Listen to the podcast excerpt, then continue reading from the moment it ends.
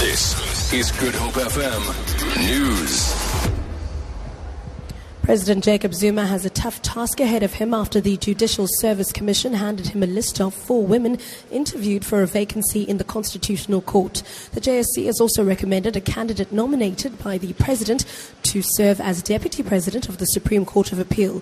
JSC spokesperson CP Fourie explains. It's likewise a recommendation or a indication of suitability to the president who has the prerogative to appoint and my colleague Demiso will tell you what we did. we have recommended Mandisa Maya for appointment. Eskom acting CEO and chairperson of the BRICS Business Council, Brian Molefe, says the power utility is looking to the newly launched BRICS Development Bank for possible funding to enable it to keep the lights on. Last month, energy regulator NERSA rejected Eskom's request for a 25% electricity tariff hike. Molefe briefed the media on the outcome of the meeting between heads of states and members of the council at the seventh BRICS summit in Russia. Meanwhile, Eskom has implemented stage one load shedding, which will continue until 10 o'clock tonight. The power utility says this is due to a shortage of generating capacity caused by technical faults.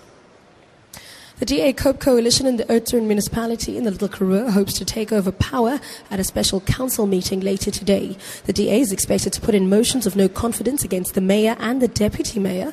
A battle for control has been ongoing for the past few years after the DA coalition secured the majority of seats following a by-election.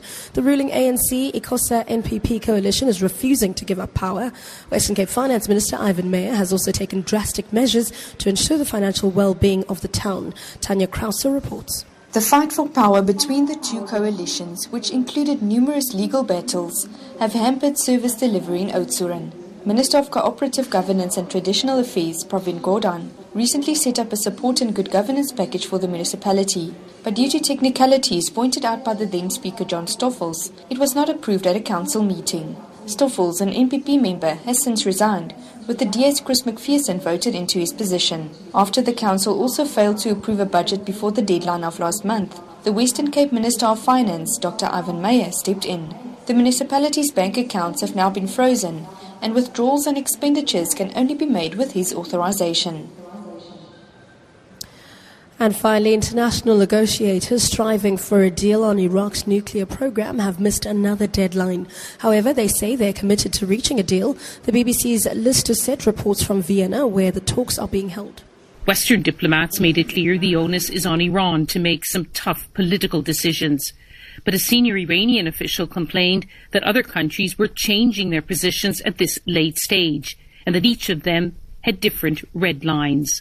The six world powers in this process are known to be divided on some key issues, but that's not the only hurdle.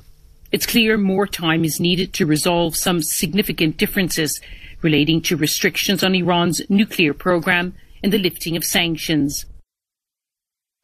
For Good Hope FM News, I'm Sibs Machiela.